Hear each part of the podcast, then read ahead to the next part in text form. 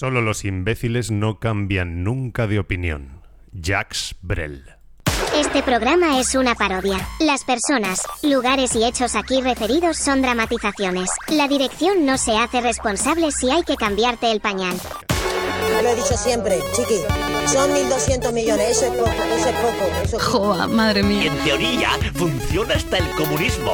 En teoría. Va a subir el I V A de los chuches. Porque yo he venido aquí a hablar de mi libro. Comunismo, libertad. Bueno, pero ¿esto qué es? ¿Pero esto qué es? Esto es La Nada, en un episodio más gobernado por el caos. ¿Qué tal, Héctor?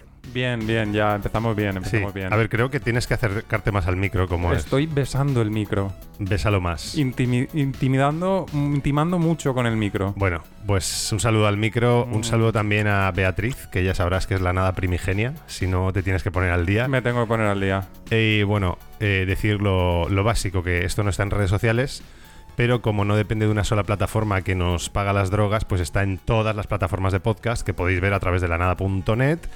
Y también podéis meteros en lanada punto net y suscribiros al newsletter. Y también, ¿qué más se puede hacer? ¿No sabes? Suscribirse. No. Al newsletter. No, está el, um, el correo, bla, bla, bla, arroba lanada punto net. Por cierto, esta posición es incomodísima. ¿Sí? Sí, voy a tener que desplazarme. Sí. Vale, pues, eh, ¿qué tal, Héctor? Muy bien. Muy ¿Qué, bien. ¿Qué has estado escuchando el programa? Nada, ¿no? Eh, fragmentos. ¿Sabes cómo se llama la audiencia de la nada? Nadie. La nadie. La nadie. Por eso tiene mismo. lógica, tiene sí. lógica. Pues, a ver, el programa de hoy yo quería dedicarlo a mis amados S U Vs. Subnormal uh, Utility Bastards. Habría que hacer un disclaimer. Vale. Disclaimer cero, ya lo has hecho. Esto es un programa de humor. Sí, es, es, es. Disclaimer uno, a mí no me gustan los subs. Pero al lado de aquí el, el que gobierna este, este programa, yo puedo parecer que los defiendo. Por aquello de la relatividad de las posiciones, pero bueno, quería aclararlo. Y diría, disclaimer tres, soy idiota. Y no, se, di- se me... ese era el uno. Ya, pero por eso soy idiota, vale. Disclaimer tres. Vale, vale. vale. Pues antes que nada, eh, vamos a aclarar unos conceptos, porque yo no los tengo claros y tú me dijiste algo, entonces creo que es bueno... Tú haz preguntas porque yo no me sí. he preparado. No, no, preparado pa- vamos a saco. Cuando hablamos, vale. ya está, ya está. E- es el programa que más rápido ha empezado de toda la temporada, porque con Ángel, Doctor Gel, tardamos quince minutos sí, en sí, empezar. Sí. Vale, ¿qué es la clase de un coche? Cuando dicen clase A, clase B o bueno, clase uno. Clase, segmento. Claro, ahí está. ¿Qué es el segmento barra clase? Mm, tamaño, básicamente. Vale. ¿Puede ser que yo esté confundiendo los S U Vs con vehículos de clase grande? Sí. Quiero decir, vale. Y puede Correcto. Ser, puede ser que haya vehículos de clase grande, no se llama, ¿no? Se llama clase A o clase... Segmento. Segmento. Pero el segmento grande, ¿cómo se llama? Segmento clase. A ver, el más grande será eh, un segmento E. Vale, pues puede ser que haya segmentos E que además son subs, entonces Correcto. Se, se hacen más gordos y dan por culo. Y hay segmento A también sub. Es que o sea, yo... el sub es como el tipo de vehículo, más que el... Ya, no, o sea, hay subs de todos los tamaños. Yo tengo cruzados al Porsche Cayenne de los cojones, que es un coche feo y hortera de cojones. Segmento E. ¿Vale? El B M W X tres o X cinco... ¿Ves? Ese es un más pequeño. Y pero el X cinco ya no, el X cinco es más grande. El X cinco es más grande, sí. Y luego está... Espera, creo que tienes que acercarte un poco más, perdón. Estoy aquí... O sea, sube ya. Estoy aquí... Mm. Ahí. Vale. Joder. No, ya, no, no, pero tú baja la cabeza si te subo el micro. Vale. Uh, y luego otros. Ah, bueno, eh, Qashqai, Touareg. O sea, todo tiene nombres de que nos están invadiendo los, los árabes. Sí. Dos, a ver, mira, el Touareg X cinco y el Cayenne serían un segmento equivalente. Pero Ajá. luego el Qashqai es más pequeño, y como el X tres. Ya, pero son. Me da por culo. Pero estás liando al, al espectador. Vamos a aclarar. Vale. Segmento, tamaños. Y luego Ajá. subes un tipo de vehículo. Puedes tener subs de todos los tamaños. Vale. Ah, vale, Pu- puede ser sub en todas las categorías. Correcto. Ok, vale. Eh, entonces, eh, ¿qué es el volumen de un coche en comparación con...? La clase es el tamaño, pero el volumen... ¿Son como los módulos? ¿Un monovolumen? Es que son todo formas de, de, de explicar lo mismo. O sea, tú te encanta la palabra berlina, berlina, berlina. berlina. Que yo cada vez que la dices pienso en un donut. ¿Un donut? Una berlina. Pues sí. Una berlina es un coche de tres volúmenes. De clásico que tiene el morro, sí, la parte del centro y un, ajá, maletero así como que se extiende. Y si le quitas el culo y le pones una puerta, es, es una... dos volúmenes. Es una rubia, ¿no? Que pero de dos volúmenes y hatchback es lo mismo. Hatchback. Hatchback. Qashqai, Touareg y hatchback. O sea, ya lo que me falta. Cayenne. Es que... Pff, madre mía, cuánto... Es que estamos hablando, vale, de tamaños, de formas de carrocería, sí, sí, de tipos de coches, mezclándolo todo. Vale, pero bueno, queda claro que la clase tiene que ver con el tamaño, el, vol- el segmento. El Guillermo. segmento. El volumen son... Los forma mo- de, la forma de la carrocería. La forma Tú puedes la... tener un tres volúmenes de segmento C y, ajá, de segmento E. Vale. Pues está todo aclarado. Héctor, yo creo que nos estamos aclarando. Ah, hemos necesitado tres minutos para dos conceptos de mierda. Eh, y luego, cuando hablamos de berlina, utilitario, sedán... Uh... Berlina y sedán es lo mismo, claro, en a... dos lenguas diferentes. Claro. ¿Qué, qué otros tipos hay? Pues un, un, un utilitario que tú llamas sería un, un coche pequeñito de dos volúmenes. Ajá. Dos volúmenes se le llama también hatchback, hatchback. Por aquello de que tiene como el, el culo cortado, ah, okay, en vez de tener el tercer volumen. Vale. Y... Luego, lo que son los monovolúmenes es eso, es que son uno solo, son, ajá, un huevo. ¿Y la furgoneta sería un monovolumen también? Eh... Ya estamos apretando. Si eh. le pones, o sea, asientos como la mía, por ejemplo, podrías llamarnos monovolumen, si no es una furgoneta, porque, vale, está hecha para transportar cosas. ¿Y qué, qué otros tipos hay? Uh... ¿Ves? Es que no, no he estudiado, Guillén. No, no, no me he no, preparado no aquí un esquema. Pero es que este es el, el cuy de la Pero cuestión. Básicamente tienes los utilitarios, los las berlinas barra sedán y, y los todoterrenos, todocaminos. Ah, vale, sí. Y los monovolúmenes. Y los monovolúmenes. Vale. Y una cosa, ¿qué es el concepto de turismo? Porque eso ya estamos en... Turismo, aquel que está destinado a llevar pasajeros. Hostia. Touring car. Vale. Ah, vale, vale, ok. Pero, joder, ¿qué coche no lleva pasajeros? ¿El rover de, ma- de la Marte? No, vale, lo entiendo, sí, que no es un, o sea, coche... Es que los conceptos se han estirado, o sea, etimológicamente han ramificado y han perdido un poco, pero un coche de turismo es para llevar personas, básicamente. Ajá. Vale, sí, que no es como los coches del aeropuerto, el que lleva la escalera o el que lleva los equipajes. Por ejemplo, son, sí. Esos son coches mm. de no turismo, de... Mm. Bueno, en realidad son para servir a turistas, pero eso ya sería estirar el chicle. Efectivamente, hasta efectivamente. Um, ¿Y un Airbus? ¿Qué modelo de coche? Airbus trescientos sesenta. Mira, mi compañero de trabajo eh, viene de Airbus. Ah, bueno, pues es, y, y es, es un monovolumen, o sea, no puedes decir que lleve maletero detrás ni... Bueno, lo lleva debajo, en realidad. Bueno, ya, madre mía. Eh, bueno, pues... Ah, vale. Y... Vale, entonces vamos al jamón de definir qué es un S U V. La cuestión es ¿por qué nacen los S U V? Yo tengo mi, mi hipótesis idiota, pero... Exponla. Eh, pues es que luego iremos más adelante a eso. Pues vamos a ver, hay gente que no tiene claro lo que quiere y quiere un coche que tenga todo y entonces hacen como el coche de Homer Simpson. Cuando en los Simpson Homer diseña un coche hmm. que es, lo quiero con morro grande... O sea, es como lo quiero frío pero caliente, alto pero bajo, ¿sabes? Como si yo fuese una pija que yo quiero un novio que sea trabajador pero no workaholic, social pero no un sociópata, ¿sabes? Sí. Eh, fiestero pero no cocainómano, ¿sabes? Como lo quiero todo pero nada. Entonces eh, hay coches pues que empiezan a desarrollarse que, que es un quiero y no puedo y ahí nace el S U V. Esa es mi yo, hipótesis. Sinceramente no tengo una respuesta a esa pregunta porque es un poco como que vino antes, la, la gallina o el huevo. O sea, la gente compra S U Vs porque es lo que les gusta. ¿Pero por qué les gusta? Uh-huh. Porque les han dicho, esto es lo que te hace falta. Ahí está. Pero luego también, desde el minuto uno, fabricantes se sientan a decidir, oye, este producto, ¿qué tiene que cubrir en el mercado? Y realmente es que hay una demanda de esos vehículos. Uh-huh. Entonces, ¿quién, yeah. ¿quién tira de quién? Es un poco las modas. Sí, quiero ir a la las parte modas. técnica... Y luego ya mirar el proceso de compra, porque es eso. Una cosa es el coche técnicamente y otro es el factor psicológico de... Mm. Quiero decir, ¿cómo se llama? El cu- los coupé que tienen dos asientos. ¿Ves? O sea, Mira, lo, lo, no, no necesariamente. Hay, vale. No hemos definido coupé. Un coupé es una berlina con dos o tres puertas. Joder. O sea, es un tres volúmenes, pero que tiene dos o tres puertas, pero puede tener cuatro plazas. Esto es muy parecido a Pokémon, ¿eh? Es sí, decir, sí, y luego sí. se estrellan y sobrevive uno. Eh, no, no, lo decía porque a lo mejor un coche con dos plazas no es práctico. Pero mm. a la persona que lo compra le da una sensación de super, de ser mm. super guay que mm. se lo compra, pero es un coche que está sobrepreciado, entiendo. Quiero decir, el Audi T T es bonito, pero no sirve como sobrepreciado. Sirve. Es que en este mundo todo depende de las unidades que produzcas, Guillem, para amortizar el, vale. lo que te cuesta producir algo. Eso tiene sentido. Tiene sentido. Eh, vale, pues vamos a ver. Entonces, ¿qué características definen un S U V? Que para quien no lo sepa significa Sport Utility Vehicle. Vehicle. O sea, un utilitario deportivo. En teoría. en, teo... en teoría. Pues tú coge lo que no es un S U V en su segmento yeah. y pínchale esteroides. Se hace como más claro. gordo, más alto, sí. más...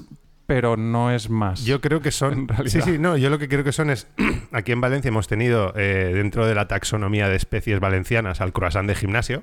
Rafa y Mora. El, el, ¿Cómo? Rafa, Rafa Mora. Mora y, y Mario Luna. Y el S U V es el croissant de la carretera. Es como que está hinchado, pero, sí. pero es, es hortera. Es como que, se, que no eres el rollo, que no vas a ligar así. Pero bueno, eh, para mí es eso. Son los canis de la carretera de, de nuevo cuño. Pero es que ya no son los canis, porque se han extendido hasta tal punto... Claro, claro, ahora es... Que no, todo no, el te... mundo quiere uno o todo el mundo considera uno cuando van a comprarse un coche. Sin ir más lejos, yo eh, asesoré a mi cuñado porque me lo pidió. Sí. Y me dijo, oye, mira, estas son... Yo, bueno, yo le hice la entrevista. ¿Cuáles son tus necesidades? ¿A qué te...? Y digo, pues mm. vamos a... Volar. La avenida del automóvil. Acércate. Fuimos por todas las marcas viendo coches y al final siempre orbitaban ella y su señora hacia los mismos coches. Los subí yo, pero ¿no os dais cuenta de que no os cabe lo que queréis meter? Dos niños, una perra, tal. Ah, bueno, sí. Eh, sí, sí, sí, lo entienden, pero aún así... Ajá. Se acabaron comprando uno. Ya, bueno. Es... Eh, o sea, en el maletero solo les cabía el carro de los niños, pero se lo compraron. Me recuerda mucho a Apple, pero bueno. Eh, mira, para mí un S U V es el todoterreno que no te llevas a la montaña. Es la berlina que no es más eficiente en carretera que una mm. berlina porque tiene más consumo. Es el volo- monovolumen que tiene menos espacio que un monovolumen. Es un deportivo gordo, porque como deportivo es, mm. es que no tiene la fluidez ni visual, ni aerodinámica, ni... Es como, como si... Eh, ¿Cómo se llama el jugador este Misterio? No sé si ves la Kings League.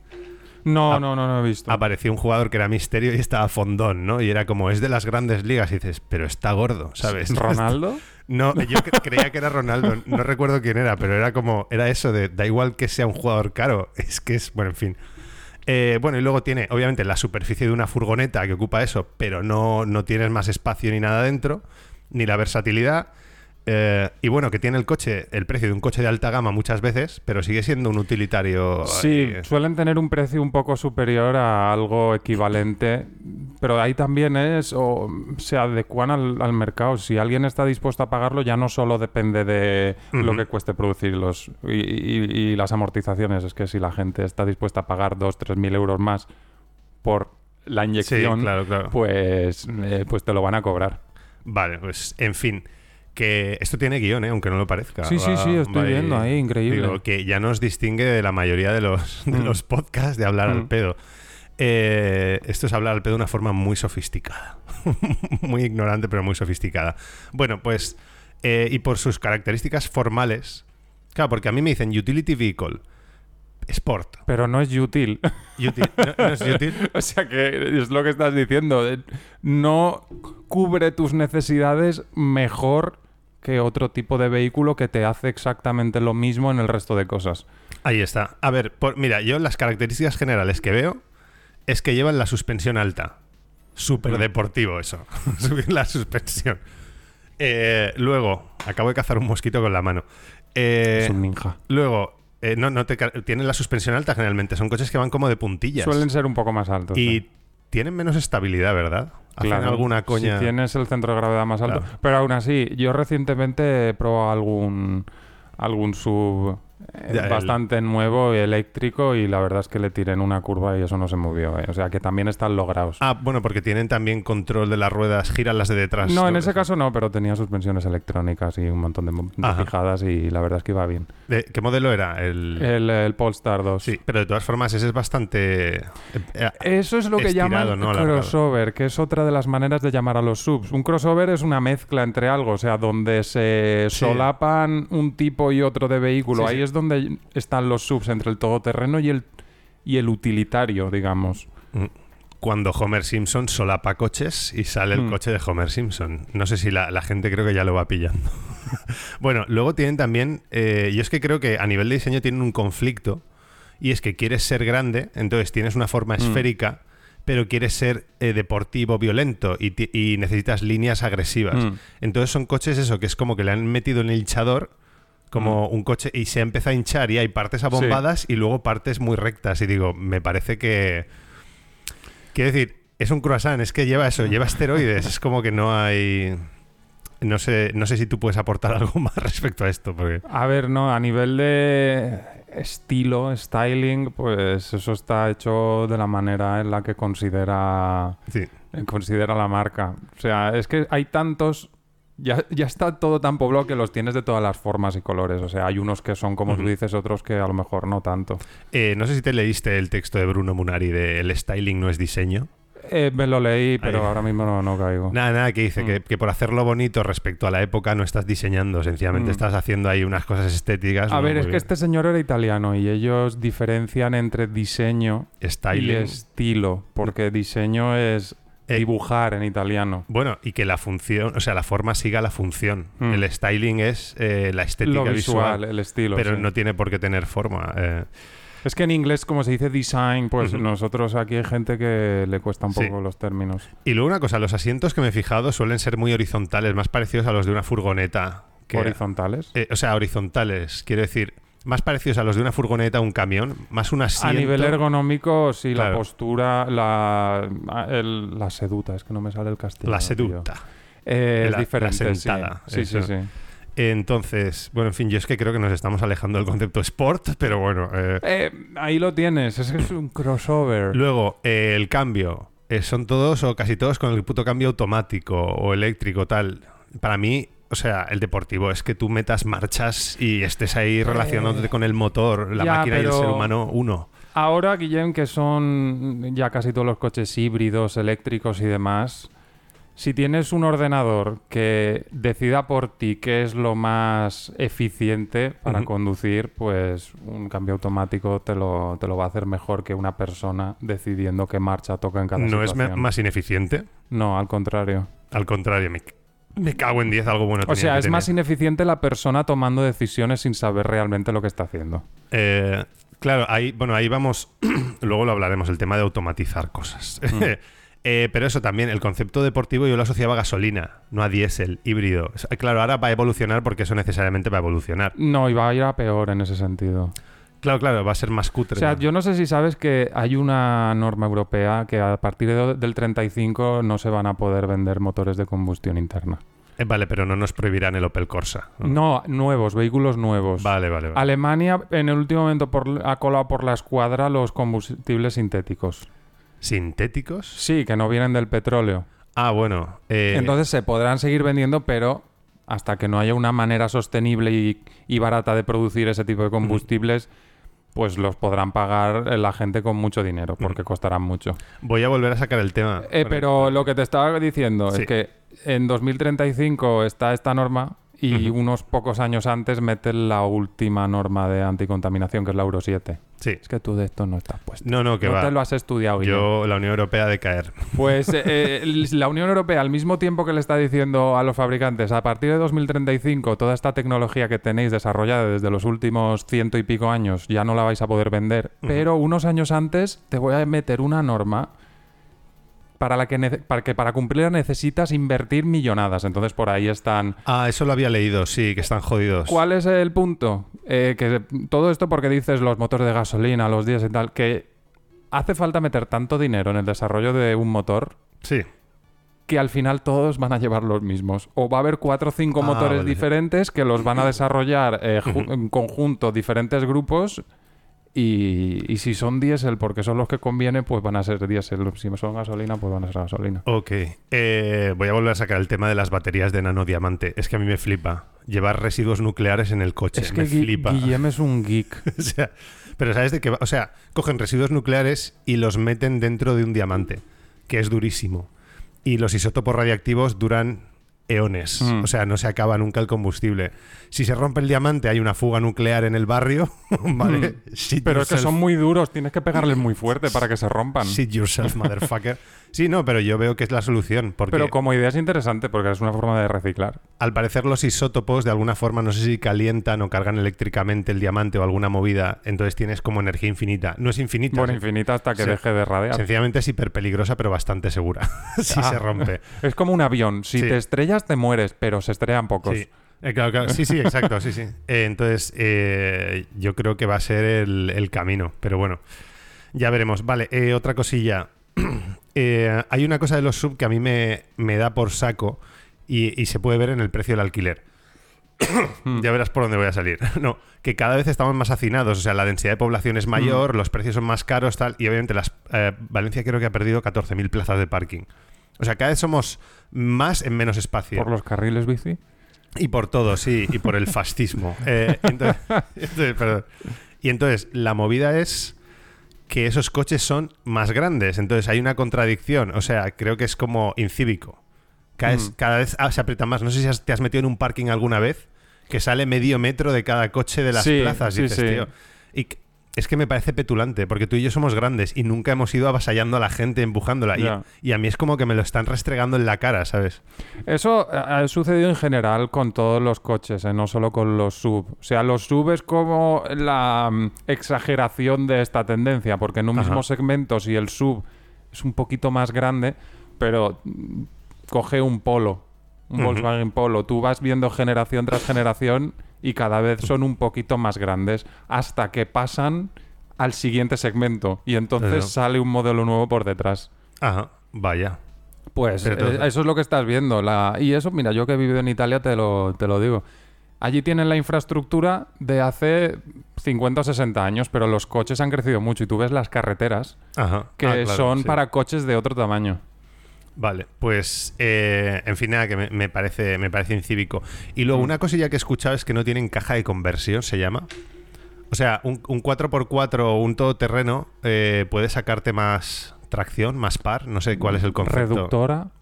Puede ser que sea caja reductora. No, pero ¿para qué te quieres una reductora? Pues cuando, cuando tú quieres. Una reductora, pa, para que lo entiendas, es como una bici. Uh-huh. Una bici tienes los platos sí, y, los y los piñones. piñones. La reductora es como tener platos.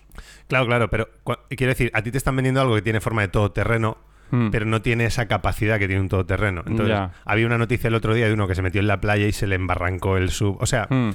es que... Bueno, es... ahí no solo hay que echarle la culpa.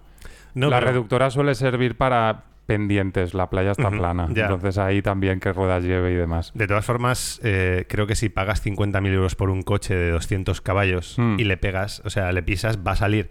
Quiere decir que a lo mejor la persona está pensando, ostras, yo, este coche es bueno. Y dices, no, es que te has gastado una pasta en que vaya, ¿sabes? Mm. Es como un ordenador Apple. Digo, vale dos mil euros, puede no gustarme, pero joder, como para que no funcione, ¿sabes? Ya, ya no me jodas. Otra cosa es si otro del mismo segmento de dos mil euros funciona igual o no. Pero... Ya, pero... El tema coste, uh-huh. tienes que tener en cuenta que el, el concepto de diminishing returns. Tú empiezas a sí. gastar y porque gastes más no es mejor. Llega un momento que... Ah, sí, claro. Sí, sí, sí. Ese, ya, ya es especulativo. Me estoy mm. muriendo de la garganta. ¿Quieres apagar el aire? No, no te preocupes, no te preocupes. No. Vale, entonces, dicho esto, en nuestro entorno hay un Opel Corsa, ¿vale? Mm. Eh, es un utilitario, ¿no? Sí. Vale, y la cuestión es que lo pillamos el modelo deportivo. El acabado. Bueno, sí, pero el acabado significa... Bueno, es gasolina, ¿no? Mm. Vale. Eh, tiene cambio manual. Mm. Tiene el rollito este de... Es que me encanta la peli esta de Ford Ferrari, de Christian Bale haciendo... Sí. Cambiando de marchas y pegando mm. los pedales. Eh, luego tiene, ¿qué más? Bueno, eso, tiene el acabado deportivo, los asientos son ergonómicos que te cogen los riñones. Mm. No sé si el Corsa normal lo lleva. No, eso forma parte del acabado. Vale. El acabado es como eh, los toppings. Sí, los El to- equipamiento uh-huh. que lleva, un poco los detalles, el trim exterior también, tiene uh-huh. un poquito el... la salida del escape cromada... Ah, eso no sabía. Eh, vale. Por ejemplo. Sí, fíjate que los que no son sport no lo llevan. Y el culo es diferente, ¿no? No. Ah, pero tiene no, no. círculos, en las luces son circulares. Eso porque es el de tres puertas, si te fijas el de cinco es más, ah, no los motivos son cuadrados. Vale, vale. El de cinco y... puertas es muy feo. Luego lleva, eh, lleva, es muy estándar, lleva llantas más anchas. Eso fue un optional. No, pero es más deportivo. Mm. Llantas anchas sí. para... Luego creo que le pusiste unos neumáticos para no necesitar cadenas. Sí, porque en aquella época, como he comentado, vivía en Italia y allí de octubre a abril tienes uh-huh. o llevar neumáticos de invierno o llevar cadenas encima. Pero entonces... que bueno, que si quieres subir a la azotea puedo ir por la fachada con los neumáticos esos. Bueno, bueno. no, pero puedes irte al Pirineo tranquilamente. Bueno, es mecánicamente imposible conducir un Pero coche. Bueno, para completar el comentario, los sí. neumáticos estos son cuatro estaciones con homologación de invierno. De Vivaldi. Entonces, no tienes que cambiarlos en todo el año. Vale, vale. De, de todas formas, sí que tengo que saber cuándo cambiarlos. A saber. Pero si están nuevos. Vale, vale, vale. Eh, luego tiene, bueno, eso, la línea un poco estética, hemos dicho, más efi- eh, deportiva. Es un coche más eficiente que un S U V, creo, porque ya hace quince años casi gastaba ocho coma cuatro a los cien. Guillermo, eso tú eh. que no sabes conducir. ¿Ves? Por eso hace falta un cambio man- automático para gente así, porque no saben cuándo hay que cambiar de no, marcha. No, pero con más razón. Eh, entonces gasta menos aún. ¿Y un Porsche Cayenne te gasta cuánto? treinta y siete a los No cien. Creo, pero bueno, que sí, el concepto sí. Y luego, no sé, ¿el volante tiene menos vueltas? Eh, sí, efectivamente. Un poquito... Y eso forma parte del acabado Sport. Tiene, claro, claro. tiene menos... O sea, las ruedas giran lo mismo, pero tú tienes que girar el volante menos. Sí, sí, sí. Es eso. Eh, claro, es el rollo de para coger curvas sí. mejor y tal. Claro, entonces ahí está. Es un utility vehicle, modelo deportivo. Luego es un sport y utility vehicle... Con todas las letras sí, sí, sí. y con todas las características. Entonces, cuando... Es, para mí es el S U V definitivo. Eh, cuando vas a la carretera y dices, no, es que yo tengo un Sport Utility Vehicle, pero tiene la suspensión alta, es más ineficiente. Mm. Es, o sea, todo el rollo de... Mm. Se me cae la careta. Entonces, la cuestión... Ahora luego hablaremos... Hay otro término de que eh, como el de S U V, que es M P V. Multipurpose Vehicle. Claro, a mí... Que me... esos son los monovolúmenes. No, Multipurpose Vehicle me, me gusta más porque pues, suena a Homer Simpson. Multipurpose. Pues el clásico monovolumen allí lo llaman M P V. Pues aquí, pues entonces ya tenemos, son M P Vs. No, S U Vs mm. es el Corsa deportivo. Lo otro son sí. M P Vs. Eh, y lo, en fin, es que además los veo porque como le hacen líneas agresivas ves que el maletero a veces se curva. Entonces es muy ancho, pero el espacio dentro de maletero no es mucho más grande. Mm. Tiene unas cosas ahí... O las puertas son muy gordas, no sé si por seguridad pasiva o yo qué sé. Eso te iba a decir. A ver, los coches también han crecido por, por, la, por las pruebas de choque y tal. Que tienen que tener muchos más... Aparte de que los gustos de la gente con el tiempo se refinan y quieren que mm-hmm. el interior sea más silencioso... Eh, sí. Y una serie de, de cosas. Entonces, uh-huh. las puertas como que van creciendo un poco toda la carrocería, como que va, se van engrosando. Uh-huh. Y por eso las medidas hacia afuera muchas veces van creciendo, sí. pero hacia adentro de la misma manera. Entonces, el coche por dentro no es mucho más grande. Ya, y es que, en fin... Eh, también pienso que si la gente condujese bien y con cuidado, no haría falta prepararlos para eh, accidentes idiotas. Mm. Pero bueno, eso ya es... Quiero, quiero decir, no sé... No sé. El Corsa era cinco estrellas seguro en Cap hace quince... En la época. De su... De su ya, de... Sí, ahora mismo cinco estrellas no las sacaría porque el estándar claro. va cambiando. Ahora tendría cuatro y media frente a...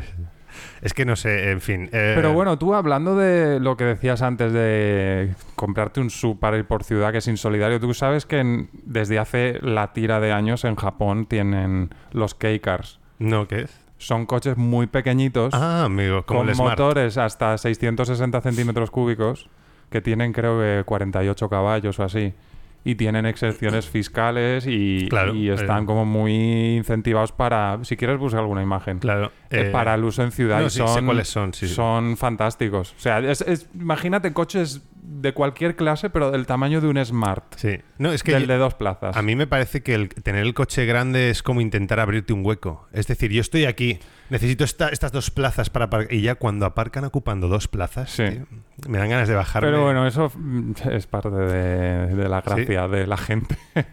Yo una vez vi a un padre de familia, no diré quién, eh, grabando, pero... Eh, cuando éramos pequeños y habían aparcado un coche en la puerta del garaje y muy mm. tranquilo se levantó... Fue al coche y le pegó una patada al retrovisor y siguió. Eh, esto es, eh, en fin, da igual. Eh, vale, eh, pues a ver, tenemos... Ah, bueno, el tema de automatizar la conducción. Es otra cosa de los S U Vs. Estamos yendo muy rápido, ¿eh? A lo mejor el programa este dura... Mm. Es, es, es, un, es una cosa muy sí. concentrada, ¿eh? Bueno... Eh, Parad de lo que quieras en cada punto. Claro, claro, no. Yo es que voy demasiado a cholón, así que... que vamos a alargar el programa. Uh, no, el tema de, de... Automatizar te refieres a conducción autónoma. Eh, esto lo decía um, el cabeza... Ay, no me acuerdo cómo se llama. De Garaje Hermético, hmm. el, el canal de YouTube. Y planteaba la duda de si automatizar demasiado convierte a los conductores en irresponsables. Por ejemplo, yo he, he estudiado en, en el ordenador porque me da miedo volar y no tengo dinero, pero he estudiado cómo volar. Y tú tienes el vuelo visual, el vuelo instrumental y luego los pilotos automáticos y tal. Entonces... La cuestión es que un piloto de Airbus, cuando va a aterrizarlo, tiene un sistema, que no me acuerdo cómo se llama, que lo alinea con la pista. O sea, no vas desde cinco kilómetros o diez mm. kilómetros a alinearte tú. Y, joder, ya estamos en el futuro, ¿no? Ya estamos en el futuro. Sí, sí. hemos, hemos en, llegado. Hemos llegado. En el futuro. Entonces, eh, eso, bueno, es un automatismo. Pero si eso falla, el piloto instrumentalmente... en ausencia de visibilidad, eh, con los con el horizonte artificial, sí, sí, con sí. Eh, pues, el altímetro y todo. Eh, sí, la velocidad eh, vertical, la, bueno, en fin, no me acuerdo cómo se llama, aerodinámica y tal. Mira, eh, digo que estudia y no tengo ni puta idea. eh, el anemómetro. Es, mm. Bueno, da igual. Eh, la cuestión es que aún a ciegas puede volar, mm. ¿vale? Con los instrumentos. Y aún así, si falla el piloto automático y los instrumentos, puede aterrizarlo visualmente. Pero con los coches me parece lo contrario. Es cuanto más lo automatizas, más suda la gente de saber hacerlo automático. Es como, si aparca por mí, ¿para qué necesito aparcar? ¿Sabes? Mm. Si pone el intermitente cuando le doy un volantazo, ¿para qué voy a yo mirar? ¿Cómo era? Mirar, señalizar, mirar mm. y ejecutar. Lo de la autoescuela. Y dices, pues, mm. avasallo. Si frena por mí, ¿para qué voy a decelerar cuando llega un paso de peatones? Si pasa alguien, el coche pegará un frenazo, ¿sabes? Entonces, no sé si tú crees que los automatismos son productivos o contraproducentes. Yo creo que sí. A ver, sí. Es que te vas muy a casos muy extremos. No creo que la gente llegue a ese punto de eh, me la suda. Sí que puede que llegue el punto en el que para llevar un coche no hace falta carné porque el coche conduce solo. Eh, ya. Entonces ni siquiera hará falta tener coche, que sí. Es hacia donde vamos en realidad, hacia los coches compartidos. Pero conoce. Sí, dime, dime. No, no, pero que. Yo creo que toda medida de seguridad adicional está, está bien, está bien. Que ¿Conoce? Te avisen de todas las maneras que es lo que tienes a tu alrededor. Eh, el futuro, bueno, es que también hay que explicar que en el tema de la conducción autónoma hay grados. Uh-huh. O sea, un control de crucero es como el grado más bajo. Tienes una parte que lo hace el coche por ti. Ajá. Luego, los que leen señales y entonces el crucero adaptativo... Uh-huh. Y los que te mantienen el carril, que sí. Pero eso no quiere decir que tú puedas despreocuparte y dejar que el coche haga. Y si sigues subiendo, al final llega a la conducción uh-huh. autónoma que tú no haces absolutamente nada y el coche funciona. Claro. Eh, claro, había casos de Tesla, no sé si lo conociste, de gente que pensaba que tenía inteligencia artificial y conducía solo. Pero es que en esa época aún no se había llegado. No, y no. De hecho, yo a día de hoy, no sé si... Yo, es que esto de, de los coches yo ya me desentendí un poco hace un tiempo. No, no pasa nada, no pasa nada. Y, eh, pero que la gente en Estados Unidos, las carreteras estas grandes, pues ponían mm. el Tesla en automático, porque como eso, como se va adaptando, como evita las carreteras... Pero, se pensaban que era conducción autónoma y no lo era, ¿no? Pero, pero hay condiciones en las que el Tesla no sabía mm. responder. Entonces, si le decías, ve a doscientos hasta cruzar... Y claro, había un momento en que el Tesla... Había una curvita que no había visto y el conductor, pues... Mm. Espero que se hubiese puesto el cinturón. Si ¿sabes? Dices que iban a doscientos es porque no era conducción autónoma, está claro. Le pusieron el control de crucero a doscientos, pero cuando claro, claro, va en conducción y... autónoma reconoce las señales y, y hace todo... Y el Tesla intentando evitar ahí... Eh, pues, a ver, yo creo que estamos en lo que... Se, ¿sabes lo que es el Uncanny Valley? El valle inquietante. Eh, sí. Pero sí, de los... Esto es como la curva del hype, un concepto de estos, ¿no? Sí. Es que estoy, estoy viendo un gráfico. A ver, tiene que ver con robots, pero da igual. Creo que se puede aplicar mm. a coches. O sea, tú tienes un, un momento en el que tú eh, diferencias un robot de un humano o una máquina. Bueno, aquí pone zombie, lo que sea. Bueno, mm. cuestión. Eh, una cosa es, en la X ponemos una línea, un eje, que es lo mucho que se parece a nosotros... Y en, uh, y en la vertical, en la Y, es la afinidad o lo mucho que nos sentimos relacionados con ellos. Voy a trasladar el concepto a los mm. subs, todavía no sé cómo. Pero no, la cuestión es que hay un momento en que los robots empiezan a ser muy parecidos a nosotros, pero no son nosotros y es inquietante. Mm. Son muñecos de esos que se mueven sí, sí. de silicona que parece que van a decir voy a dominar el mundo. Pues, ¿qué pasa con los coches? Que estamos en una especie de transición de... Eh, responsabilízate del carro de caballos y de los caballos, que no se asusten e irte a tomar por culo, ¿sabes? Bueno, de ahí a, a los coches tradicionales de los ochenta mm. o eso, el conductor era la gente que decidía. pero ahora estamos en un valle en el que cada vez hay más automatismos, pero todavía no nos hemos decidido quién conduce, si el conductor o el coche. Mm. O sea, sigue siendo el conductor, pero el coche le está diciendo despreocúpate, pero todavía no mm. te puedes despreocupar. Entonces creo que estamos ahí y es una mierda. Porque, sí, es el que, punto... Eh, estoy de acuerdo con lo que está, lo que quieres decir, sí. sí, una, sí. Una persona que, que no nombró nunca en este podcast, que es Jaron Lanier, decía que... Dice, es mejor que los coches se conduzcan solos. Hmm. O sea, va a ser la hostia. Porque el error de una máquina es infinitamente menor al error humano. Entonces... Sí. Eh, no ha de darnos miedo. Una vez esté automatizado, te sientas, le dices al coche, llévame a la disco, y te lleva a la disco. Vas borracho, no pasa nada, el coche arranca mm. y te lleva, ¿sabes? Pero de momento... Uh... Bueno, y también ten en cuenta que cuando se llegue a ese punto en el que todos los coches sean autónomos, incluso antes, uh-huh. se habrá llegado a un punto donde exista una red donde estén todos conectados. Ah, Entonces sí, todos saben lo que están haciendo el resto y lo, eso lo hará sí. todo mucho más... Todo mucho más sencillo. Obviamente habrá gente que dirá, yo quiero conducir porque a mí... ¿Cómo, cómo decía? ¿Cómo fue lo, lo de Aznar? Ni ¿Quién me... le ha dicho a usted que yo quiero que conduzca sí. por mí? Ah, no, era porque sí. Era en la fiesta. Era no un... podemos conducir por ti. No, no, pero es que eso era genial porque era un certamen de vino. Sí. Y entonces salió y, y si, así un poco piripi, como no sé cómo hablaba Aznar. Sí, sí. Bueno, eso no. Fue... Eh, no. Y dice, pone la D G T, no podemos conducir por ti. Y dice... ¿Y quién te ha dicho a ti que quiero que conduzcas por mí? Pues, pues sí, pues eso. Habrá y luego así. Añadí algo así, déjame que yo tome las copas que me tenga que tomar. Y dices, venga, hemos venido a jugar. Eh, sí, de todas formas, bueno, esto abre un melón, lo de no podemos conducir por ti. De, ¿a qué edad hay que quitarle a la gente el carnet de conducir? Hay que decirle, señor, no, ya está. Bueno, venga, toma el por culo. Técnicamente... Eh... Tú cuando renuevas el carnet tienes que pasar... Tú yeah. lo has hecho recientemente, ¿no? Sí, pero... Tienes que pasar... Llegar a un momento en que la gente no pase. Eso sí, de la misma manera que te renuevan para diez años, lleg- llega un momento en el que las renovaciones tienen que ser para periodos más cortos. Para cinco, tres, como porque, el D N I, ¿no? Porque claro. Una persona que a los setenta y tres... le renueven hasta porque los, hasta los ochenta y tres claro. Buah, anda que no han podido pasar cosas. Bueno, eso es el declive cognitivo, o sea, pues la eso, mente va... a partir de cierta edad que lo hagan cada cinco, luego cada dos, luego a lo mejor cada año. Y, si, y si, si no estás ya no te renuevan, ¿no? Sí. No, pero es, es curioso porque, a ver, yo intento ser tolerante en la carretera, pero a veces he de tirar a alguien del carril. Porque no, no, porque quiero decir, no, hay gente mayor que ves que no, que no reacciona y ya, es ya, un ya. peligro. Y no, pe- lo peor ya no es los que van rápido. Yo no tengo miedo de la gente que va rápido porque ya son ellos conscientes de no estrellarse. Mm. Es la gente despistada. Es la que gira sin avisar y cosas así, me parece mucho más peligrosa. Mm. Con bueno, todo el respeto, ¿eh? Pero, o sea, yo le pago la pensión. Aquí pero, nos metemos ya en otros melones. ya, ya. Pero tened en cuenta que también hay gente que es más... O sea, tiene más limitaciones...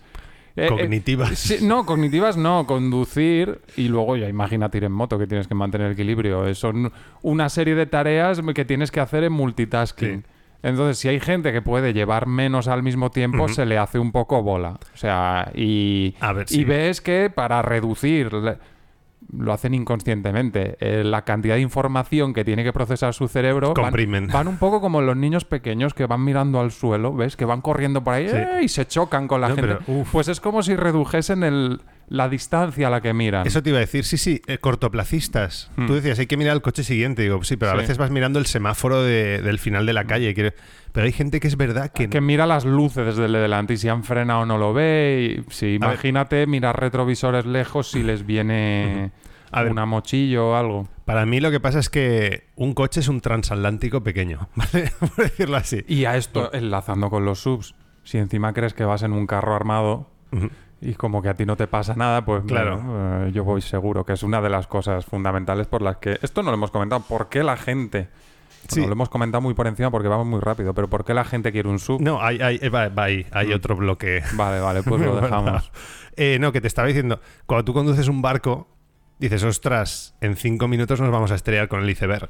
O sea, la mm. mentalidad no es gira, ¿sabes? Mm. Es te paras, piensas lo que quieres hacer, uh, informas a la tripulación... Eh, lo que sea, ¿sabes? Y luego dices, vamos a girar. Y conforme giras vas siendo... Cons- Quiero decir, hay todo un proceso. Lo que pasa es que los coches son... Y las bicis también. Y los monopatines. Y los patinetes. Son tan fáciles que la gente no hace ese proceso. Mm. Asocia... O sea, asocia sus emociones con el volante y va... Conforme piensa va girando. En lugar de meter en medio la lógica y decir, mm. entre lo que quiero hacer y lo que hago... tiene que haber pues una evaluación de las circunstancias, y yo no veo eso. En... Bueno, es que joder, somos de Valencia, ¿eh? Creo que aquí es en desve... O sea, no, no, no ves tú, hay un sentido que tú ves a alguien y dices, me la va a colar. Sí.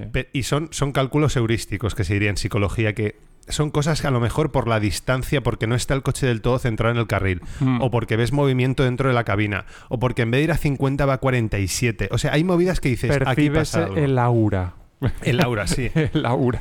Buah. Y los que vienen por detrás que van haciendo ese, en fin. Pero eh... sí, a ver, yo que voy en moto, eso, los que vamos en moto lo tenemos mucho más desarrollado porque conducimos, o deberíamos todos, co- conducir como si no te viese nadie, como si fueras invisible. Ajá.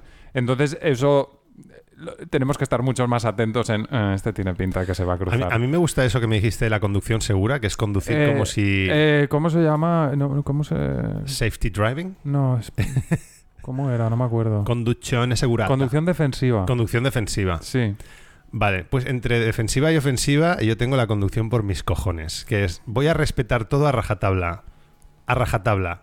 O sea, entonces, es, quiere decir, es conducción defensiva de yo soy correcto, pero si es mi carril, es mi carril, no me voy a quitar. Es sorprendente lo que pasa. Guillem, el cementerio está lleno de gente que tenía razón. De gente... sí. sí. Sí. Hostia, vale, pues es un buen título para el podcast. Sí. Subs, el cementerio está lleno de gente que tenía razón. No, no, pero eh, también es que a veces me comen... Bueno, eh, hablaremos ahora de, de la actitud de los conductores y tal... Creo que ya me, me he dejado los bloques estos. Pero sí que es verdad lo que decías tú, de que van en una tanqueta, entonces a lo mejor te metes en el interior de una rotonda, en el carril de girar a la izquierda, mm. y dices, voy a ir a, a toda la derecha. Y me ha pasado varias veces, ¿eh? De, sí. de, de coches que empiezan, empiezan, pero además son enormes, empiezan y dices, no, tío, o sea, yo voy, o sea, estoy saliendo a lo mejor hacia adelante y tú quieres ir a la derecha, pero no te has puesto a la derecha, mm. te has puesto para la izquierda. Pero, tío, que literalmente te avasallan porque parece que el conductor da por sentado de que vas a frenar. Mm. Que dices, al final, o se pone a acelerar, digo, no, no sé, es que también se junta con lo del cortoplacismo, que dices, mm. no era más sensato, pero bueno... Pero eh... es que el otro carril circulaba mejor y entonces... Ya, ya. Eh, en fin. A ver, yo esto lo veo todos los días y ya va incluso más allá de sub o no. La gente cuando conduce solo piensa en sí misma y... Yo entro todos los días por la entrada norte de Valencia, el Mirador, para quien lo conozca, y lo veo todos los días. Gente que quiere salir y se mete por dentro, gente que quiere girar y va por fuera. Gente que se quiere... Sí. Luego está cuando se pone el semáforo en rojo y la gente pasa y se quedan bloqueados. Entonces sí. es, es ahí que se junta el hambre, las ganas de comer y... Yo conocí a un tipo una vez que se dedicaba a buscar territorios sin declarar para hacerse un país para él solo. Quería ser monarca. Sí. Es que hay sitios así en el mundo. Sí, ¿eh? sí, sí. Y me caí un poco gordo, pero la idea... Eh, eh, o sea, el concepto era que él pensaba y dice, es que la gente no sabe gobernarse. Hay que mm. gobernarla. O sea, madera de dictador total. Mm. Pero digo, es que necesitamos turborrotondas. Porque si la mm. gente es tonta, habrá que hacerlo para gente tonta. O sea, no... Con bordillos eh, en, los, en el que separen los carriles. Sí, sí, sí. que si, si quieres... O sea, y claro, y si quieres ir desde dentro hacia afuera y tienes los carriles accesorios de la turborrotonda y los coches en medio, o sea, quedas como un gilipollas. Entonces tienes que hacerlo bien. Pero si la gente no sabe gobernarse, eh, creo mm. que hemos, hemos asumido que la gente es más inteligente o más mm. cívica de lo que... No, no, no. Eh, el, el otro día también... Yo ¿Puedo, puedo rajar de sí. cosas? Raja, raja, sí. Esto es, es raja. Yo eh, ya lo he dicho dos veces. He vivido en Italia unos cuantos años. y, y allí el, ese lo, lo que está comentando Guillem es como que van tres pasitos más. Yo, yo creo que... Cuando la gente está dentro del coche, está como en intimidad. Uh-huh.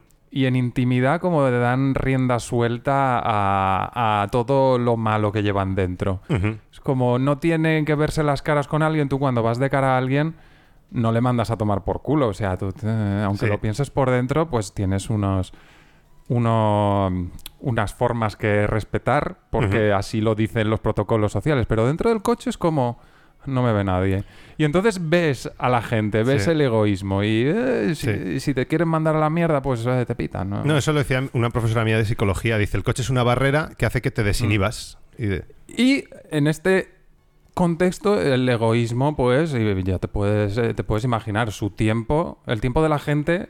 vale más que el del resto. O sea, tú ya, consideras ya, ya. que tienes mm. que pasar antes. Si te encuentras un obstáculo, si tienes que evitarlo tú, lo lógico es que Eh, si viene alguien uh-huh. en el otro carril o de frente o lo que sea, tú te pares y cuando puedas, pues no. Ahí te tiras. Ya. La gente se tira y el que venga, que frene. Sí. Pero es también una falsa sensación. Quiero decir, si haces las matemáticas, por ir haciendo ese, vas mm. a llegar dos minutos antes. De hecho, yo me he dado cuenta de que tienes que ir al ritmo de la carretera. Si mm. empiezas a ir un poquito más adelante, vas, a, vas dando frenazos mm. y te van bloqueando. Y dices, es que no tiene sentido. Y lo que decía Antonio Escotado, un país es rico cuando tiene educación. Cuando vas por la acera y si tienes que ceder el paso, lo cedes. Mm. Y yo es que he estado tres años y medio, creo, sin conducir. Y quiero decir, joder, es que soy grande, pero yo nunca avasalla a la gente mm. de apártate. Claro, me pongo en el coche con la pulga del Opel Corsa y de repente gente idiota, pequeñita, va en coches grandes avasallándome mm. y digo, vamos a, baja el coche, baja el coche que lo vamos a ver. El, el, bueno, el otro día, no hace tiempo, sí que iba muy iba muy, muy cabreado lo de que uno pisando el piano, un S U V, casi me, me avasalla, bueno, intentando... Piano, un, un cebreado, quiere decir. Un cebreado, bien, sí. Un cebreado. Intentando entrar en un túnel, no sé qué. Tío, eh, y además era un coche ucraniano, que digo, encima nazi. Sí, encima ocho ocho en la matrícula, ¿no? Ten cuidado. catorce ochenta y ocho, bueno. Pero bueno, yo en este contexto de mala educación, a mí me salía lo contrario. ¿El qué? Allí, como que ser mucho más educado. Y yo cuando veía gente que estaba intentando cruzar un paso de peatones, yo me paraba y la gente se le iluminaba la cara. Y claro, eso a mí me sentaba muy bien. Me daban las gracias y yo, claro que sí. No, joder. Sí, pero aquí, aquí, aquí también si tratas mm. bien a la gente. Es que no sé... A veces pido perdón si me he saltado. El otro mm. día iba a un paso de peatones, no vi unos... Est... Perdón. Y me hacen, perdón. Me, me responden, no pasa nada. Eh, bueno, pues la culpa del ayuntamiento por poner un paso de peatones ahí. Eh, la culpa del ayuntamiento por tantas cosas, ¿eh? Por tantas cosas. O sea, más que los carriles bici, a mí, por ejemplo, en mi calle me la cambiaron de sentido. Eh, yo es que la soy, del garaje. Yo soy bicinazi, entonces. Y entonces el carril yo bici antes stop. Llegaba directo, aparcaba y salía y pum, y donde me tocaba, y ahora tengo que dar la vuelta a la manzana para entrar y dar la vuelta a la manzana para salir. Porque me han cambiado el sentido de la calle. Oh, shit, motherfucker. Eh, sí, gracias, gracias. Um, una vez hablé con él y él decía, no, no, es todo... todo. Eh, le decía, bueno, pero los carriles también. ¡Tú te apostas! No, claro, están muy bien, pero hay mucha oposición. Ah, es todo conspiranoia. No sé cómo lo dijo. Conspiranoia. No, no lo decía así, pero, pero era como, nah, nuestros enemigos políticos. Y digo, a ver, quizás si haces lo que te sale del nabo molestas. Yeah. A ver, yo creo que los carriles bici han sido un acierto, pero... Eh, Ay, sí. ¿Has visto el de Cardenal Benlloch? Han quitado un carril. El Cardenal Benlloch. En una avenida. Hay una avenida que de un sentido solo tiene un ah. carril, porque el otro es bus y el que se han cargado no, no, es carril y... bici. Intentando aparcar en el centro de Valencia, ahora no puedes aparcar. Tienes que renovar cada dos o tres horas. Ahí el ticket. Ya también es, es tirar el chicle, ¿eh? Querer aparcar en el centro ya con... Ya con Rita no se podía, ¿eh? Ya, ya. Ya, pero ahora han puesto lo de que tienes que renovar cada dos horas el parking. Mm. Entonces, si te olvidas, yo ya llevo... no sé, trescientos euros de multas. He dicho, voy a ir en bici a tomar por muy culo. Bien, han hecho, sí, gran sí. decisión. No, no, pero eh, sí, sí, muy bien por porque me han educado a base de, de multarme. Está la policía últimamente que... Bueno, en fin, da igual. Vamos a seguir que estamos hablando de S U Vs y nos hemos puesto a hablar de subnormales. Sí. Perdón. ¿eh? Sí, no, todo, todo, todo tiene que ver. Libre asociación. Eh, vale, vamos al proceso comercial. La cuestión es que el proceso de compra, para mí, no es racional la mayoría de las veces. Quiero no, decir, nunca. Eh, claro, joder, nunca. Va, pero vamos a ver, vamos a ver, hay gente que colecciona Funkos. O sea, ¿en qué cabeza cabe que eso sea racional? Eso serán los muñecos. Los muñecos, esos sí. cabezones de franquicia sí. horribles. Sí, sí, pero eso contamina, ocupa espacio, coge polvo, no produce. Eh, Luis, eh, el que vino al primer... No, no, él especuló en su momento. Los compraba por quince y los vendía por cien. O claro, cosas claro, así. Ahí está. Sirve Porque para eran ediciones limitadas. Sirve para gente que, que quiere eso y te sirve para especular. Pero digo, eh, que, que hagan lo que les dé la gana, pero que no es un proceso racional. Eh, no hay mm. eh, el fidget spinner, la cosa esta que sí. girar los deditos. Es pues entonces, ¿qué pasa? Eh, bueno, que en el S U V que se ha comprado en nuestro entorno cercano últimamente había un proceso, un criterio muy claro que sí que era racional. Sobre que fuese híbrido o eléctrico. eléctrico y tal, y tuviese tanta autonomía. Pero, sí. Eso racional, ¿no? Eso por capricho. Ba- no. Por capricho. Bueno, yo no me voy a mojar. Eh, no, no, pero quiero decir, generalmente eh, es, es unas emociones más básicas, no hay ni siquiera un criterio. Mm. Aunque diga, o sea, yo creo que primero decides las emociones y luego decides la razón. Sí. Eso es que, es eso, es que el coche es muy poderoso y claro, es que te has gastado sesenta mil pavos en mm. doscientos cincuenta caballos o lo que tenga eso. Y es normal, lo que te digo, es normal que el coche funcione como si te gastas dos mil euros en un ordenador o en un móvil. Son más caballos. Ya, son más. Sí. Claro, ¿quién necesita tantos caballos? Es que es el... Es por seguridad.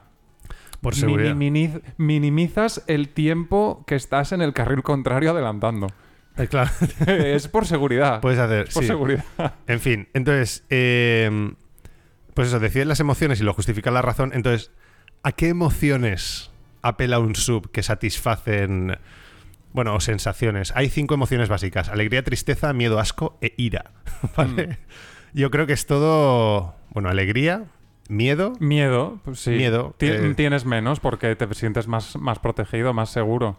A ver, sí. Yo creo que se traduce... Eh, el miedo se traduce de varias formas. O sea, hay un miedo a las propias capacidades del conductor. Y es que esto lo tuve hace años ya, en dos mil dieciocho, una charla de estas. De, es que mm. mi madre se quiere comprar un S U V porque se siente más segura. Y digo, eso es porque el conductor no confía en sus propias capacidades para asegurarse en la carretera. Mm. Es miedo a los demás. A los demás. Homo mini lupus. Mm. Eh, dona... ¿Has dicho envidia también? Dona el lupae... ¿Cómo? ¿Has dicho envidia? ¿Envidia? No. No, pero iba por ahí también. Eh, envidia, lo de las tarjetas gráficas, ¿no? Sí, exacto. eh, no, pero estatus. Quiero decir... Eso, a eso me refiero. Eso también es miedo a los demás, a no soy suficiente, mm. necesito fardar, necesito Cuando, ser grande. Y también eso, el resto lo tiene, eh, ahora todo el mundo lo tiene... Es entrar en una dinámica de... Y ahora Bruno también lo tiene. ¿No has visto sí, Bruno? Sí, sí, sí, sí, sí, sí. Madonna tiene uno sí, y pero, Bruno también. Claro, entonces... Eh, sí, no sé. Y lo, bueno, luego está eh, Jung, no sé si conoces. Jung es el discípulo de Freud. El Freud bueno. Soy un ignorante. Freud era todo es porque te tocaron de pequeño y Jung era, bueno, tenemos un pasado que nos influencia, pero no nos flipemos. Mm. Eh, pero Jung hablaba de arquetipos eh, y, por ejemplo, esto en marketing se usa mucho. Por ejemplo, Coca-Cola es el amigo, mm. Mapfre o AXA es el cuidador, ¿sabes? Eh, mm. Apple es el mago, es como que hace cosas que nadie se explicaba antes, mm. ¿no? Entonces, ¿dentro de qué arquetipo se podría meter un S U V? Yo creo que es algo así como el comandante o el director o el... el principal o el protagonista. Creo que el protagonista... Eh, sí, sí, sí, visto toda... así... Porque... Y, y todo el mundo quiere ser protagonista uh-huh. por aquello que decimos que la gente sí. es egoísta. Bueno, en general las, mar- las marcas de coches tienen sus propios arquetipos. Por ejemplo, Volvo sí que es el cuidador. Volvo hace uh-huh. mucho énfasis en la seguridad de sus coches. Así no me equivoco. Sí, puede verdad. ser, puede ser.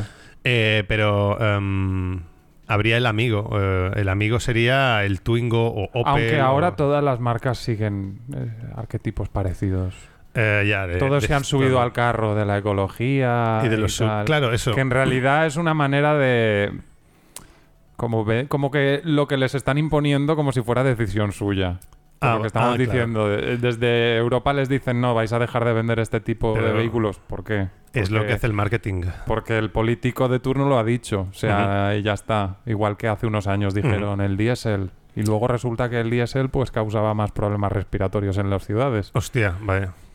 Eh, bueno, entonces, el S U V a mí me parece, en general, una contradicción. O sea, sí. es para alguien que no, eso, no sabe muy bien eh, lo que quiere. Porque eh, te, la propuesta de venta es un coche útil... Esto mm. va a ser muy útil, pero al mismo tiempo es bastante impráctico, porque tiene más consumo, ocupa más espacio, mm. es más caro de mantener, entonces mm. está ahí. Y luego tenía también, pues eso, te, tengo un poco la idea de que eh, tú ya eres un, un cara padre, ya tienes hijos, hipoteca, no sé qué tal, y necesitas algo parecido a una furgoneta, mm. pero te da palo, porque la furgoneta no es tan bonita estéticamente, porque no tiene las connotaciones sociales... Entonces tienes que ser un poco, tienes que recordar que eres el canallita que eras con veinte años. Entonces te venden un coche de carapadre eh, modelo canallita. En vez de un Opel Corsa modelo Sport, el carapadre canallita, ¿vale? Entonces, mm. eh, y, y claro, entonces sale alguien con una letra de un Porsche Cayenne. En color blanco me decían porque es más barato. Dices, pues, no lo vamos a comprar en otro color que ya no, ya no da el crédito. Y te pillas el Porsche Cayenne en color blanco. Mm. No sé si bueno, eh, apela... Bueno. Hubo una época que esto que estás diciendo pasaba con los Touaregs, que es el, el Porsche Cayenne de Volkswagen. Sí. Y estaba pobladísimo todo. Callar, Qashqai. Y se Touareg. volvió como un, un poco un símbolo de estatus, de, de, de a qué aspirar. Sí. Y todo el mundo tenía el, el puto Cayenne. Pero, pero a mí me sorprende, porque quiero decir, o sea, me parece el idiota tener un coche así por estatus. Quiero decir, si alguien sale con un mm. Mustang G T... y te lo pone en la cara, ahí te ha puesto un Mustang G T. Quiero decir, es un coche, creo que es bastante clásico americano, la idea del caballo, las luces de detrás que son súper agresivas, mm. y es impráctico, me da igual, es un puto Mustang ya, que gasta sí, sí, cuarenta sí. litros de gasolina, ¿sabes? Mm. Porque quiero, ¿sabes? En el momento en que alguien tiene algo por prestigio, pero al mismo tiempo por practicidad, sí, quiero sí, decir, sí, sí. el lujo es, es impráctico. Aclárate, claro. Cómprate dos, uno para cada cosa. Sí, pero quiero decir, yo me gasto mil euros en una botella de vino, eso es un lujo, eso es prestigio. Digo, no, pero es que este vino eh, no, no me da resaca y no sé qué. No, y ya te estás yendo a un sitio sí, que dices, no. Sí, sí, sí, sí, sí. Eh, no sé, en fin. Yo creo, yo creo que el, el Opel Corsa es, es prestigioso, es más prestigioso, más elegante. No, te lo digo porque lo que veo es: el país está en la mierda, pero todo, ahora todo el mundo tiene un S U V. Luego, mi deducción es que mucha gente tiene una letra bastante gorda mm. para pagar Cayennes, X tres y. Y cosas así, por, por un est- es que los veo en blanco y sé que es en blanco porque vale dos mil euros menos o algo así, ¿sabes? Bueno, hubo una época eh, allá por dos mil, finales de los dos mil, es que estaban de moda los coches blancos con techo solar. Sí. Ah, sí, sí. En aquella o sea... época. Ahora no lo sé. Pero bueno, eso que estás diciendo forma parte de, de un poco el pasado. Hace unos años, la época, te digo yo, de los Touaregs y demás. Ahora, como todo el mundo tiene un S U V o quiere un S U V porque hay de todos los tamaños, ajá. porque hay de todos los... En todos los segmentos uh-huh. tienes eh, la versión S U V. O sea, en Nissan, por ejemplo, tienes el Juke, que es el pequeño. Sí. El Qashqai, que es el grande. Uf, y luego yeah. el X-Trail, que es más grande. Pero que es no que... sé ahora mismo, o el Murano, no sé si lo siguen haciendo. Pero tú tenías toda la gama uh-huh. como diversificada en tipos de vehículos. Sí. Y, y tenían toda la gama de todos los tamaños de diferentes S U Vs. Así que ahora todo el mundo tiene una letra de un S U V, da igual el tamaño que hasta, sea. Hostia, hasta Dacia ha hecho un S U V. O sea, sí. para mí el Dacia... Y de hecho, si te quieres comprar uno, cómprate un Duster. Hostia, pues lo que yo decía es que un S U V es un Dacia Sandero con esteroides. O sea, los de Dacia hicieron un coche súper práctico bien y alguien mm. dijo, vamos a meterle aquí esteroides. Y a partir de ahí... Enter- no, claro. no, es que además eh, es la misma plataforma. El, el Sandero y el Duster... Solo los hinchan. Ah, el modelo de ahora, que es nuevo, no te sabría decir, pero el anterior... compartían hasta las puertas. O sea, tú veías Hostia. la puerta del Sandero y la del Duster y es igual. Luego hay cosas que cambian, pero... Uh-huh. O sea... Pero era, era mismo, el mismo chasis, por decirlo sí, así. Sí, sí, sí. Y de, el, mismo, el mismo proyecto, claro. El mismo y, proyecto. Y, sí, se le, se le llama. Ah, digo, del ordenador. El no, mismo no, archivo con dos capas. Eh, es como, en vez de hacer dos desarrollos diferentes, sí. hago uno coma tres sí. y saco dos modelos. Claro. Es así como se economizan sí, cuando... eh, los costes de desarrollo y, y cubres más mercado y vendes más coches. Cuando hice el Camino de Santiago la primera vez, eh, una persona con la que iba eh, había hecho su T F M sobre modularizar, ¿es? Creo que era sobre Peugeot, Ford, sobre sí. hacer diseños modulares para poder hacer eso que sí. dices, poder reciclar. Eso lo, lo hacen todos. Empezó Volkswagen. De todas formas, uff, es que lo del estatus, perdón, pero me toca. Es que cuando ves un coche eso que puede llevar techo solar, que puede llevar no blanco, sino un blanco roto que está hecho con polvo de marfil de elefantes infantiles. Niños, ¿sabes? De, el, niños. Está hecho ahí que la pintura ha, ha habido que sacrificar nutrias para, para hacer la tapicería. Pero de repente ves que, al contrario, que el interior es la tapicería de, de nylon o de, de sintético. No, claro. Que no lleva techo solar. Es que... que de esto podríamos hablar un montón, Guillem. Pero... O sea, tú si quieres los, eh, lo, el, los asientos de piel... Tienes como diez calidades diferentes. Claro, claro. Y las dos primeras ni siquiera es piel de verdad, es, Polipiel, es, ¿no? es vinilo. Sí, eh, claro, la, claro, pero te digo mentira. Eso de que, si, quiero decir, si es lujoso, lujoso a tope. Si te pillas algo lujoso para no llegar, uff, es, es chungo, es deficitario. Es lo que hace Apple con eh, los iPhone, que saca el iPhone bueno y el iPhone un poquito más peor, ¿vale? Mm. Entonces, lo que está hecho eso es psicológico, es para sí. que compres el caro. Sí, sí. Pero no hay gente que se compra el barato.